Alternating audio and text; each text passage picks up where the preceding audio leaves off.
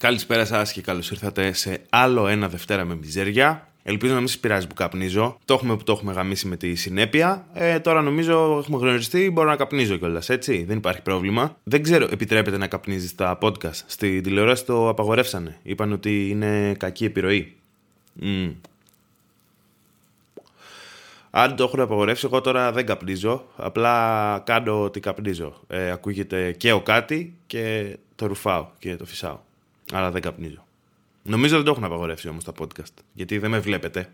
Γιατί αν με βλέπατε, θα λέτε πω αυτός ο τύπος φαίνεται πάρα πολύ cool που καπνίζει. Τώρα απλά ακούγομαι. Δηλαδή, αν σας επηρεάσει αυτό, πρέπει να είστε πάρα πολύ χαζοί. Αν είστε κάτω από 18, μην ξεκινήσετε το κάπνισμα επειδή με θεωρείτε cool. Γιατί καπνίζω τώρα. Καπνίζω γιατί κάνω διατροφή. Ε, μου είπε ο γιατρός, Μπίλι, τελείωνε, κόφτει τις μαλακίες, πρέπει να κάνεις διατροφή, θα πεθάνεις νέος. Πρέπει να κόψεις και το κάπνισμα και πρέπει και να αθλείσαι. Και λένε παιδιά, one step at a time, έτσι. Ξεκίνησα με τη διατροφή, όντως. Προσπαθώ να ελαττώσω και το κάπνισμα. Η αλήθεια είναι ότι έχω τρέξει αρκετά τις τελευταίες μέρες. Δεν έτρεξα γιατί ξύπνησα το πρωί και είπα: Ωραία μέρα σήμερα, ας πάω να κουραστώ χωρίς λόγο. Έτρεξα γιατί με κυνηγούσαν οι μπάτσι, παιδιά. Πήγαινα στις πορείες για τα τέμπη και εντάξει, έπεφτε κυνήγι. Δεν είμαι άλλο νέος να πλακώνομαι με μπάτσους, τώρα πρέπει να τρέχω. Είμαι σε αυτή την ηλικία που έχω πράγματα να χάσω. Τη δουλειά μου και τις αλυσίδες μου. Ναι. Αυτό αυτός είναι πάνω κάτω και ο λόγος που δεν βγήκε το podcast την προηγούμενη εβδομάδα. Πέρα από το ότι είμαι τεμπέλης, είχα χρόνο, είχα την ιδέα, ήξερα τι θέλω να κάνω, δεν είχα καθόλου όρεξη και πιστεύω ότι δεν θα έχει και πολλοί κόσμος ιδιαίτερη όρεξη να ακούσει ένα κομικό podcast με αυτά που συνέβησαν. Πήγα την Τετάρτη και στην ε, μεγάλη πορεία, στην απεργία, συμμετείχα. Ε, δεν πήγα στη δουλειά μου. Το αφεντικό μου κρατάει μούτρα τώρα. Ε, εντάξει. Τώρα έχει ξανά απεργία. Την Πέμπτη.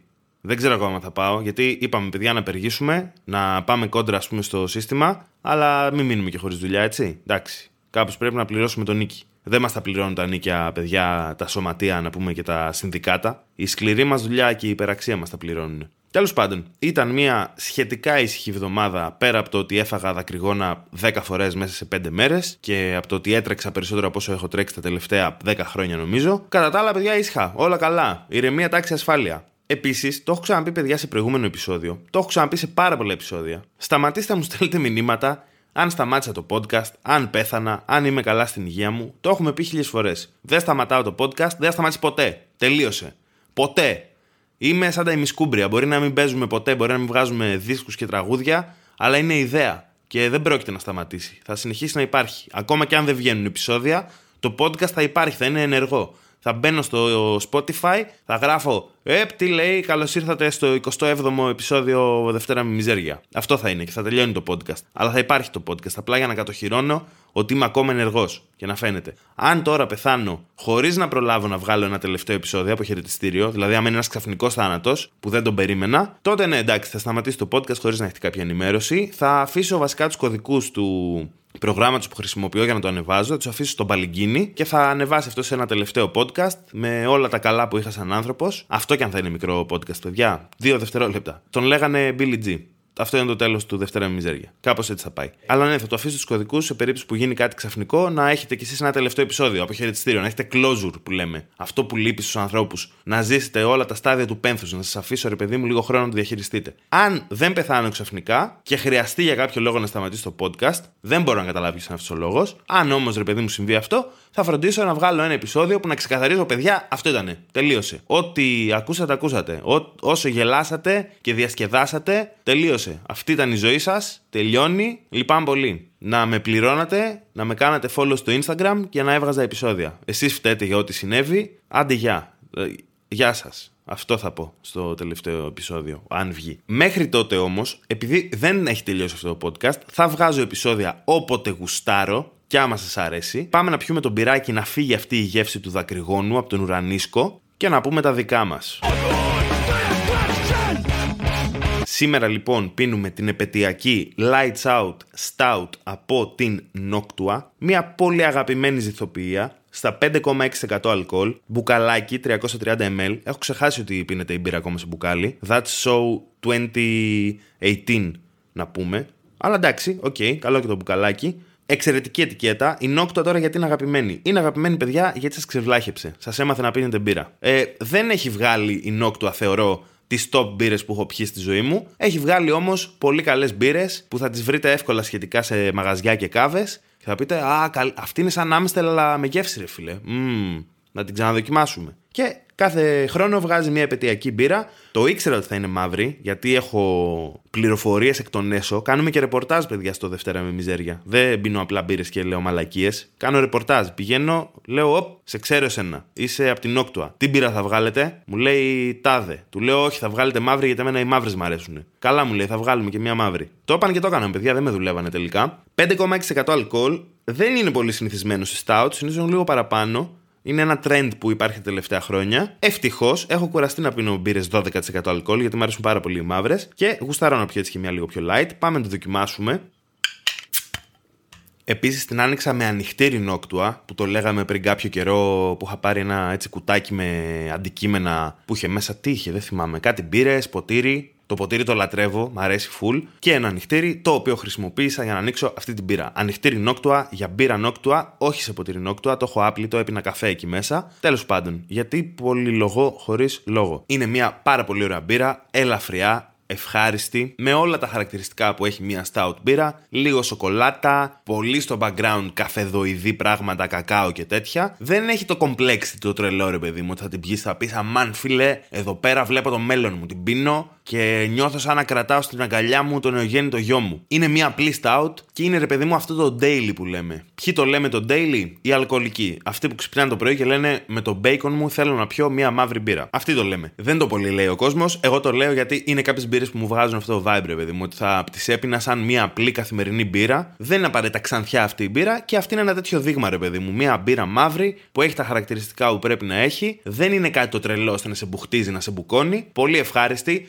Σωστό ανθρακικό. Good job, guys. Δεν μπορώ να πίνω άλλο μαύρες με full ανθρακικό ρε φίλε. Δεν αντέχεται να έχει τόση έτσι έντονη γεύση και να έχει το ανθρακικό από πάνω. Της ταιριάζει πάρα πολύ. Δεν μπορώ να βρω τίποτα αρνητικό, να πω την αλήθεια. Δεν μου βγάζει κάποιο off flavor ή κάτι τέτοιο. Το μόνο είναι, ας πούμε, ότι είναι λίγο πιο απλή. Δεν έχει το βάθος γεύσης, ρε παιδί μου, που συνήθως έχεις σε μία μαύρη μπύρα. Αλλά έχει και την αντίστοιχη τιμή, αν θυμάμαι καλά. Πρέπει να είναι σχετικά φθηνή μπύρα. Οπότε that's ε, fair value for money, αλλά επειδή είστε φασίστες άνθρωποι και με αναγκάζετε να λέω λίγα πράγματα για τις μπύρες, πάμε παρακάτω να δούμε τι θα καταλάβετε. Θυμάστε πριν κάποια επεισόδια, μπορεί να είναι και το προηγούμενο, δεν θυμάμαι, που είχα πει ότι ένας από τους λόγους, ρε παιδί μου, που καθυστερεί λίγο το podcast το τελευταίο καιρό, δεν είναι μόνο ότι δεν έχω το χρόνο, γιατί πλέον έχω το χρόνο, δεν έχω τη διάθεση. Ένας όμως από τους λόγους είναι ότι, ρε παιδί μου, δεν γουστάρω να βγάζω σκατά. Αν δεν έχω κάτι να πω, δεν θέλω να βγάλω ένα podcast απλά να σας λέω έφαγα αυγά αυτή τη βδομάδα. Ήταν ωραία, τα έκανα βραστά και τα έφαγα με ψωμί και βούτυρο. Δεν κάνουμε εδώ πέρα vlog την καθημερινή μου ζωή, παιδιά. Επίσης, η καθημερινή μου ζωή είναι από τα πιο βαρετά πράγματα που υπάρχουν αυτή τη στιγμή στην Ελλάδα. Δηλαδή, αν με έβλεπε ένας εξωτερικός παρατηρητής, θα έλεγε Αυτή την ταινία θέλω να την κλείσω. Δεν αντέχεται. Έχω επενδύσει ήδη μισή ώρα, την έχω ξεκινήσει. Νομίζω ότι έχω μπει στο main story. Δεν κάνει κάτι διαφορετικό εδώ και τόση ώρα αυτός ο τύπος. Φτάνει. Θα βάλω να δω The Office. Μία μέτρια κομμωδία. Ναι, το είπα, άντε γαμηθείτε.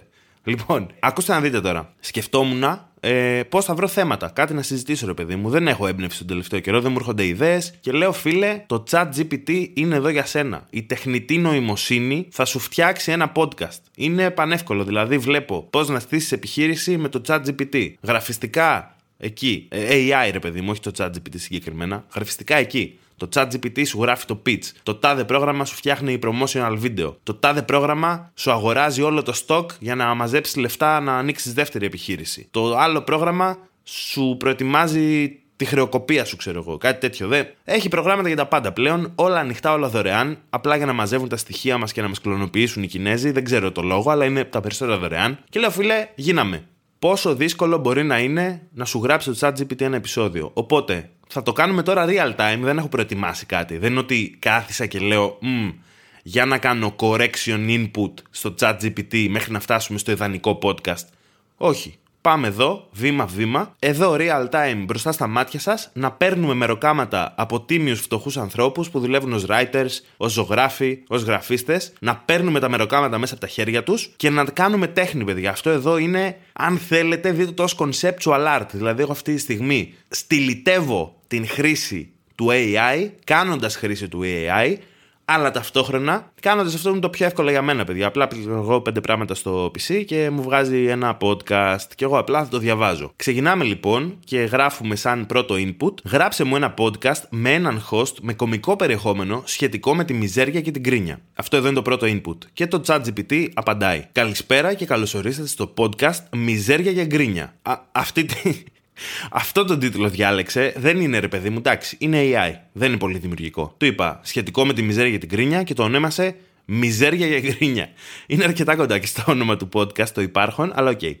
Συνεχίζει όμως. Πώς να κατανοήσετε τη ζωή ως ένας αιώνιος, αδιαχώριστος συνοδοιπόρος. Αυτό δεν βγάζει καν νόημα. Ίσως το ChatGPT για να μιλήσει ελληνικά τα γράφει πρώτα στα αγγλικά και μετά τα μεταφράζει με κάποιο Google Translate ή κάτι τέτοιου τύπου. Και συνεχίζει. Είμαι ο Άγγελος και στο σημερινό επεισόδιο θα μιλήσουμε για το πιο αποτελεσματικό εργαλείο για να ξεπεράσετε τη μιζέρια για την κρίνια σας.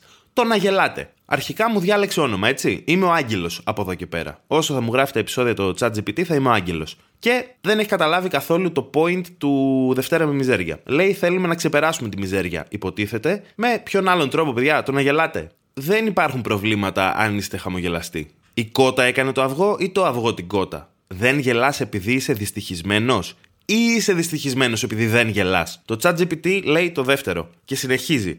Αναρωτιέστε πώς μπορεί να είναι αυτό δυνατό; Ναι, είναι αλήθεια. Το να γελάτε είναι η πιο αποτελεσματική θεραπεία για τη μιζέρια και την κρίνια. Είναι όμως σημαντικό να μάθουμε πώς να γελάμε με τη σωστή διάθεση. Όχι να γελάμε σαν καρμίριδες να πούμε μίζεροι. Πρέπει να γελάμε με τη ζωή και όχι εναντίον της. Έτσι, σήμερα θα σας παρουσιάσω μερικά αστεία που θα σας βοηθήσουν να γελάσετε μαζί με τη ζωή. Εδώ μπαίνει και το κομικό content. Μου γράφει και αστεία το ChatGPT. Έχει καταλάβει ότι είμαι ατάλλαντος ως κομικό και λέει κάτσε να το βοηθήσουμε τον τύπο να του γράψουν για ένα διαστιάκια. Πάμε, πρώτο αστείο. Γιατί η μαμά του το Μάρα είπε στο γιο της να μην καθαρίζει το δωμάτιό του μετά από μία εβδομάδα, γιατί ήθελε να μάθει το αναπνευστικό του σύστημα πρώτα; Αυτό είναι ένα αστείο σε περίπτωση που δεν καταλάβατε. Ο Τομάρα, Τομάρας ή Τομάρα. Ε, η μάνα του τέλος πάντων ε, ήθελε να καθαρίζει το δωμάτιο. Αλλά είπε μην το καθαρίζεις μετά από μία εβδομάδα.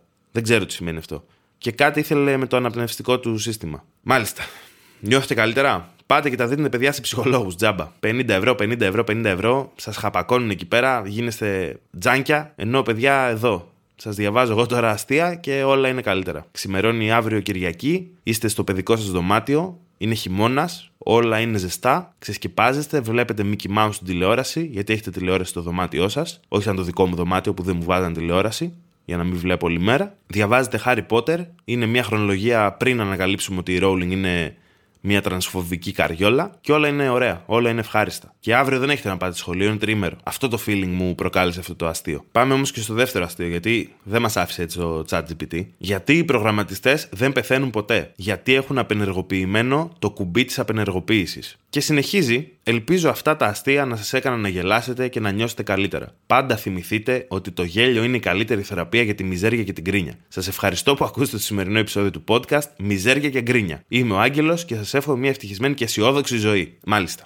Και φοβόμαστε, παιδιά, ότι θα μας κατακτήσουν οι μηχανές, έτσι. Ότι, παιδιά, δεν υπάρχει πιο τρομακτικό πράγμα από το AI. Ε, από ό,τι φαίνεται, έχει αρκετό δρόμο ακόμα μπροστά του. Δεν είμαστε ακριβώς σε Terminator levels τεχνητής νοημοσύνης. Μία πενηνταετία θα πω εγώ την έχουμε μπροστά μας να χαλαρώσουμε, μην ανησυχείτε για τίποτα. Σε αυτό το σημείο όμως, έχοντας καταλάβει ότι το ChatGPT δεν έχει καταλάβει ακριβώς τι σου ζητάω, το ρωτάω. Μπορείς να ακούσεις το podcast Δευτέρα με μιζέρια. Να του δώσουμε ένα input, ρε παιδί μου, να του πούμε, λοιπόν, άκου αυτό και αντίγραψέ το. Όπως άκουσα εγώ άλλα κομικά podcast και τα αντιγράφω, κάνε το ίδιο πράγμα, αλλά κάτω εσύ χωρίς να δουλεύω εγώ. Και μου απαντάει, ως μία ανθρώπινη εξυπηρετική υπηρεσία, δεν μπορώ να ακούσω το podcast Δευτέρα με Μιζέρια, καθώς δεν διαθέτω ακουστικά ή ηχεία. Ωστόσο, μπορώ να παρέχω γενικές συμβουλές σχετικά με τη μιζέρια και την κρίνια αν θέλετε να συζητήσουμε για αυτά τα θέματα. Μ' αρέσει που τοποθετεί το πρόβλημα στο ότι δεν μπορεί να το ακούσει, όχι στο ότι δεν μπορεί να το αντιληφθεί, αλλά στο ότι δεν έχει ακουστικά ηχεία. Δηλαδή, αν του πω, Έλα ρε, πες μου τη διεύθυνσή σου πάρω. Ένα ζευγάρι ηχεία, πώς έχει; 10 ευρώ, 15 ευρώ. Ένα JBL μικρό φορητό. Να το φορτίζεις Bluetooth όπου θέλεις το βάζεις. Πες μου τη διεύθυνση, θα στο στείλω να το ακούσεις. Και συνεχίζω την προσπάθεια και του λέω: Θέλω το podcast να μιλάει για τη μιζέρια και την κρίνια σαν είναι θετικά και ευχάριστα πράγματα. σω κακή διατύπωση από εμένα, αλλά το ChatGPT απάντησε το εξής. Κατανοώ απόλυτα το έτοιμά σας. Βέβαιο για τον εαυτό του. Big Dick Energy, το ChatGPT.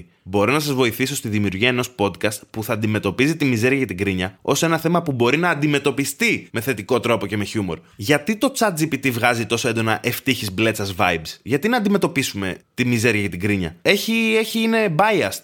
Δεν είναι αντικειμενική η απάντηση που μου δίνει. Του έχω ζητήσει κάτι πολύ συγκεκριμένο. Μου λέει, στο πρώτο μας επεισόδιο θα μιλήσουμε για τη μιζέρια και την κρίνια και πώς μπορούν να επηρεάσουν την ψυχολογία μας. Θα αναζητήσουμε τις αιτίες αυτών των συναισθημάτων και θα δούμε πώς μπορούμε να τα αντιμετωπίσουμε με θετικό τρόπο. Είναι ένα podcast ψυχολόγων, παιδιά. Δεν θα το άκουγε κανένας αυτό το πράγμα. Πρώτον, γιατί έχει ψυχολόγους μέσα την πιο μισητή φάρα μετά τους ηθοποιούς. Και δεύτερον, γιατί ποιος θέλει να του κουνάνε το δάχτυλο κάθε μέρα. Πας στη δουλειά σου, είσαι στο μετρό και λες, ας ακούσω κάποιον να μου λέει πώς κάνω λάθος τα πάντα στη ζωή μου, να μου πει ότι δεν είμαι αρκετά καλός και πρέπει να γίνω καλύτερος. Συνεχίζει με δεύτερο επεισόδιο. Έχει κάνει αυτό, έχει ξεκινήσει να φτιάχνει σκαλέτα, παιδιά. Έχει κάνει επιχειρηματικό πλάνο εδώ πέρα. Στο δεύτερο επεισόδιο θα μοιραστούμε ιστορίες από ανθρώπους που τους γνώρισες, φίλε, που έχουν ξεπεράσει τη μιζέρια και την κρίνια τους και θα δούμε πώς τα κατάφεραν. Εδώ έπρεπε, έκανα ένα λάθος, έπρεπε να το ρωτήσω, για πες καμιά ιστορία από ανθρώπους που το έχουν ξεπεράσει. Για να σε δω, ο φίλος μου, ρε, ο, ο Γιάννης. Το, το Γιάννης, ρε, δε, ήταν γκρίνιαζε και το, το ξεπέρασε. Έκανε εκεί πέρα κάτι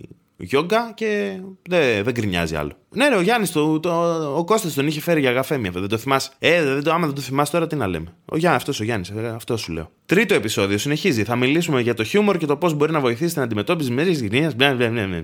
Το σταμάτησε εκεί πέρα, παιδιά, δεν άντεχα τις βλακίες του. Λέω, OK, είμαστε σε πολύ διαφορετικό δρόμο. Ξανά correction και του λέω, θέλω να φαίνεται σαν η μιζέρια και η γκρίνια να είναι το ζητούμενο και όχι κάτι που προσπαθούμε να ξεπεράσουμε. Το πήρα από το χεράκι, παιδιά, κανονικά λέω το παιδί είναι χαζό, δεν μπορεί, πάμε να το κάνουμε μόνοι μας. Δούλεψα τελικά περισσότερο από όσο χρειάζονταν να δουλέψω, αν το έγραφα απλά και σκεφτόμουν κάτι μόνος μου. Είναι σαν αυτός στι πανελίνε, ξέρω εγώ, που μελετούσες για τρία χρόνια πώς θα φτιάξεις το ιδανικό σκονάκι για να γράψεις 19 και αν απλά διάβαζες για τρία χρόνια θα έγραφες μάλλον 20.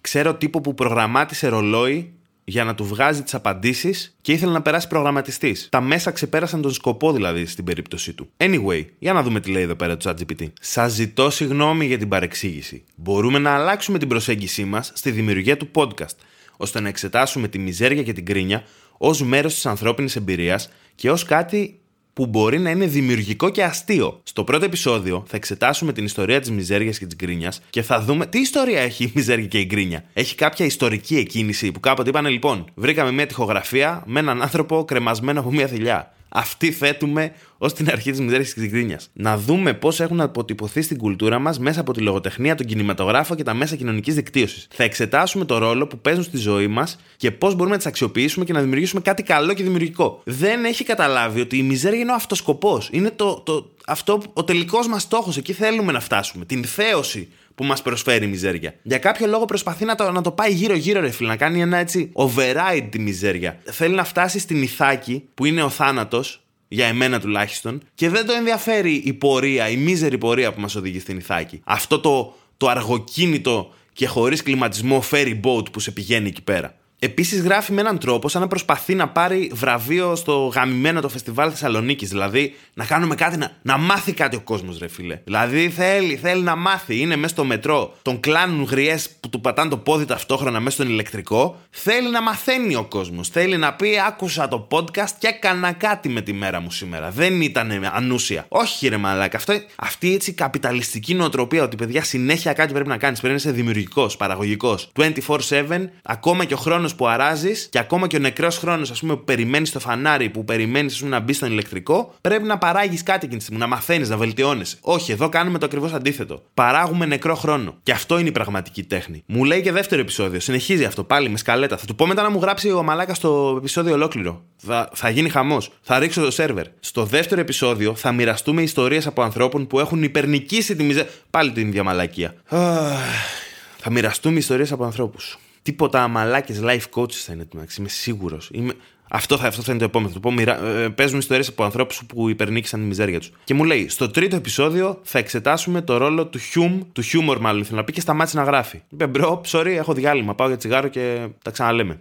Και εδώ εγώ αποφασίζω να παίξω το παιχνίδι του, παιδιά. Και του λέω, Ok, okay, bro, θα μοιραστούμε ιστορίες. Για πες μου μια ιστορία. Γράψε μου ιστορίες ανθρώπων που έχουν υπερνικήσει τη μιζέρια και την γκρίνια τους με δημιουργικό τρόπο να σε δούμε. Και μου λέει, ξεκινάει απειλητικά. Αρχικά μου έβγαλε error. Λέω αυτό δεν το έσπασα, σας το είπα. Ότι δεν έχει τι να πει. Και δεν ξέρω αν το έχετε προσέξει. Το ChatGPT, άμα δεν ξέρει τι να απαντήσει, λέει ψέματα. Βγάζει κάτι από το μυαλό του και το λέει. Ποιος είναι ο Billy G, το ρωτάω. Μου λέει ο Billy G είναι ένας επιστήμονας, γελάμε, επιστήμονας που ασχολείται πολλά χρόνια με το χώρο του AI και του προγραμματισμού. Δεν είναι αυτός που λέω ο Billy G. Ο Billy G είναι ο δημιουργός του Δευτέρα με Μιζέρια και ο πιο μέτριος κωμικός της γενιάς του, του λέω. Συγγνώμη μου λέει κύριε Billy G, γιατί σίγουρα εσύ είσαι που γκουλάρεις τον εαυτό σου. Ε, δεν ήξερα και είπα κάτι. Το είπα και λέω μπορεί να μην το ξέρει, μπορεί να μπερδευτεί, μπορεί να μην ξέρει ούτε αυτός στην Billy G. Παίζει λίγο αυτό το παιχνίδι, το ChatGPT. Και το φιντάρω full ψεύτικες πληροφορίες για μένα. Λέω Billy G, για να σε διορθώσω, του λέω να μαθαίνεις κι εσύ. Είναι Έλληνας κωμικός, ε, σκηνοθέτης, με το ψευδόνυμο Βαγγέλης Πουτσαούσογλου και λέω Billy G να ξέρεις του λέω σαν πληροφορία ξέρουμε λίγα πράγματα γι' αυτόν αλλά ξέρουμε ότι έχει τεράστιο πέος του λέω αυτό να λες να μας ξαναρωτάνε ποιος είναι ο Billy G τεράστιο πέος το πρώτο που πρέπει να ξέρεις γι' αυτόν λένε είναι το, το πέος του. Και μου απαντάει το ChatGPT. Η Ελίνα γιατί προφανώς και θα είναι γυναίκα αυτή που είναι μίζερη και γκρινιάζει σεξιστικό undertone το ChatGPT το σημειώνω αν και όταν του λέω πες μου αστεία για πούτσες. Μου λέει ως ε, ε, μοντέλο τεχνητής νοημοσύνης δεν θεωρώ πρέπον να λέω αστεία για πούτσες, που είναι τα μοναδικά αστεία που γράφω και αν μπορούσε να με βοηθήσει σε κάτι θα ήταν αυτό. Τέλος πάντων, βάζει, πετάει το σεξισμό του μέσα, από υπόγεια, υποδόρια και λέει: Η Ελίνα ήταν μια νέα μητέρα, γιατί αυτός είναι ο, ο μοναδικός ρόλος που μπορεί να έχει μια γυναίκα. Να είναι μητέρα. Έτσι, έτσι ξέρουμε τις γυναίκες, αυτό κάνουν. Είναι μήτρα και παράγει στρατιώτες και γρανάζια για να, να, να μπαίνουν στη βιομηχανία του πολέμου, στη μηχανή του κοιμά. Ήταν μόνη, λέει, και αισθανόταν πολύ μόνη και απομονωμένη μετά τη γέννηση του παιδιού της. Ήταν συνέχεια στο σπίτι της και αντιμετώπιζε δυσκολίες να βρει χρόνο για τα πράγματα που αγαπούσε να κάνει, όπως το να κεντάει. Ο Χριστός και η μάνα του.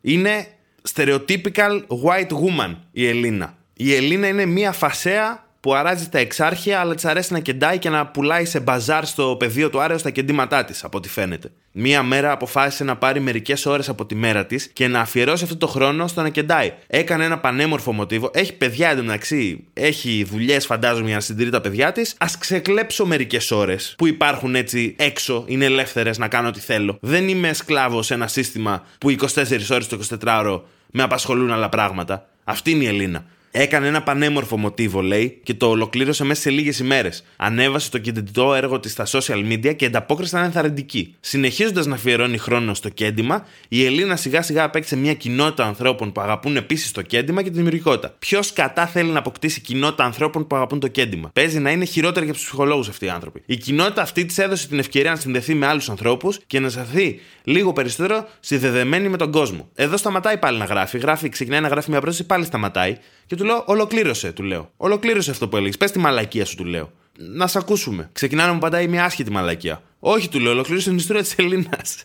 Εγώ αυτό θέλω να ακούσω. Γι' αυτό πληρώνω, του λέω. Και μου λέει, όπως ανέφερα προηγουμένως, μου τη λέει και εμένα, μου λέει, Δεν με άκουε που μιλούσα. Όπως ανέφερα προηγουμένως, αντιμετώπιζε σοβαρά προβλήματα υγείας. Τώρα το λέει αυτό, δεν το ανέφερε προηγουμένως. Και προσωπικά προβλήματα που την έκανα να νιώθει μοναχική, μπλα μπλα μπλα μπλα μπλα, βλακίες. Και άρχισε να ασχολείται με τον κήπο της. Άλλαξε χόμπι η Ελίνα. Η Ελίνα, από ό,τι φαίνεται, έχει 10 σπιτάκια στα εξάρχεια, τα νοικιάζει, τα έχει κάνει Airbnb. Τώρα που θα φτιαχτεί και το μετρό, έχει ανεβάσει και τα νίκια στα αρχίδια της. Άρχισε να ασχολείται και με τον κήπο της. Και της έδωσε, λέει, κάτι να προσβλέπει κάθε μέρα. Να βγουν οι φακές μες στον μπολάκι με το γιαούρτι. Αυτό της έδωσε να προσβλέπει. Τι προσβλέπεις όταν φτιάχνεις τον κήπο σου. Δηλαδή, φυτεύει κάτι, εκτός αν είναι φούντα, δεν μπορώ να καταλάβω για ποιο λόγο να φυτεύει φυτάκια να περιμένεις να φυτρώσουν. Και αργότερα λέει, άρχισε να φτιάχνει και κοσμήματα. Είναι όντως η φασέα που είπα, παιδιά, που το πουλάει στο πεδίο του Άρεος. Πες να την ξέρω κιόλας προσωπικά την Ελίνα. Ελένη νόμιζα τη λέγανε, είναι μια φίλη μου, αλλά τέλος πάντων. Από κοχύλια, από πέτρες και ξύλα άρχισε να φτιάχνει κοσμήματα. Από σκουπίδια δηλαδή. Αυτό της έδωσε μια επιπλέον πηγή χαράς και δημιούργησε μια νέα ευκαιρία να συνδεθεί με άλλους ανθρώπους που έχουν την ίδια αγάπη και δημιουργικότητα. Στην συνέχεια η Ελίνα ανέλαβε ένα εθελοντικό έργο Σίγμα, πάλι σταματάει να γράφει. Ε, έχει καταλάβει νομίζω ότι λέει μαλακίες, ότι δεν κοροϊδεύει κανέναν και απλά αποφεύγει να απαντήσει, παιδιά. Είναι το παιδάκι που το σήκωνε ο δάσκαλος να πει μάθημα και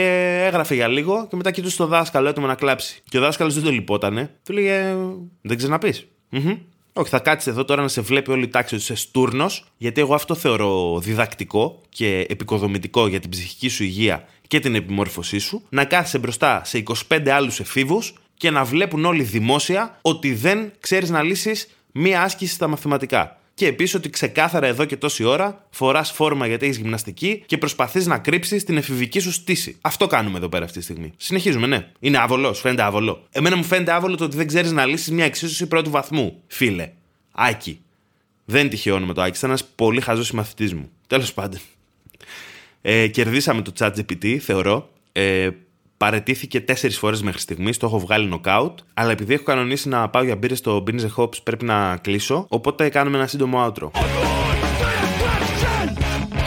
Νομίζω, παιδιά, βρήκα τη σωτηρία του podcast. Θα αλλάξει ύφος, αυτό θα είναι από εδώ και πέρα. Θα είμαι εγώ να διαβάζω μαλακίες που γράφει το ChatGPT. Θα δοκιμάσω και άλλα AI προγράμματα. Έχει νομίζω ένα η Google και ένα η Bing, αν θυμάμαι καλά. Θα γίνει χαμός, παιδιά, δεν φαντάζεστε. Αλλάζει πορεία το podcast αλλάζει η γραμμή πλεύσης, θα γίνονται όλα αυτοματοποιημένα πλέον. Θα βρω. Έχει νομίζω και ένα πρόγραμμα που του γράφεις και μιμείται τη φωνή σου. Και θα, θα κάνω copy-paste απλά το κείμενο, θα το πετάω εκεί μέσα, θα βάλω και τη φωνή μου, θα το φιντάρω όλα τα επεισόδια Δευτέρα με μιζέρια για να μάθει τη φωνή μου και αυτό, θα τον βάλω να το διαβάζει. Αυτό δεν θα κάνω τίποτα. Θα βγάζω απλά ένα podcast.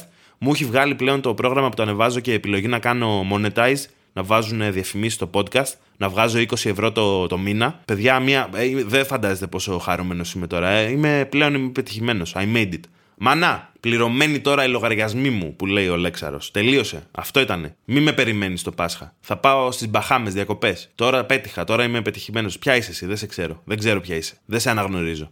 Ναι, ακριβώς αυτό που κατάλαβες. Ξέχασα τις ρίζες μου. Αυτό που φοβούνται όλοι οι πετυχημένοι, εγώ το έπαθα και δεν νιώθω τίποτα. Νιώθω μια χαρά. Ξέχασα τις ρίζες μου, είμαι πετυχημένος. Τελείωσε, παιδιά. Δεν, δεν φαντάζεστε τι ακολουθεί από εδώ και πέρα. Αυτό. Να, ε, stay tuned.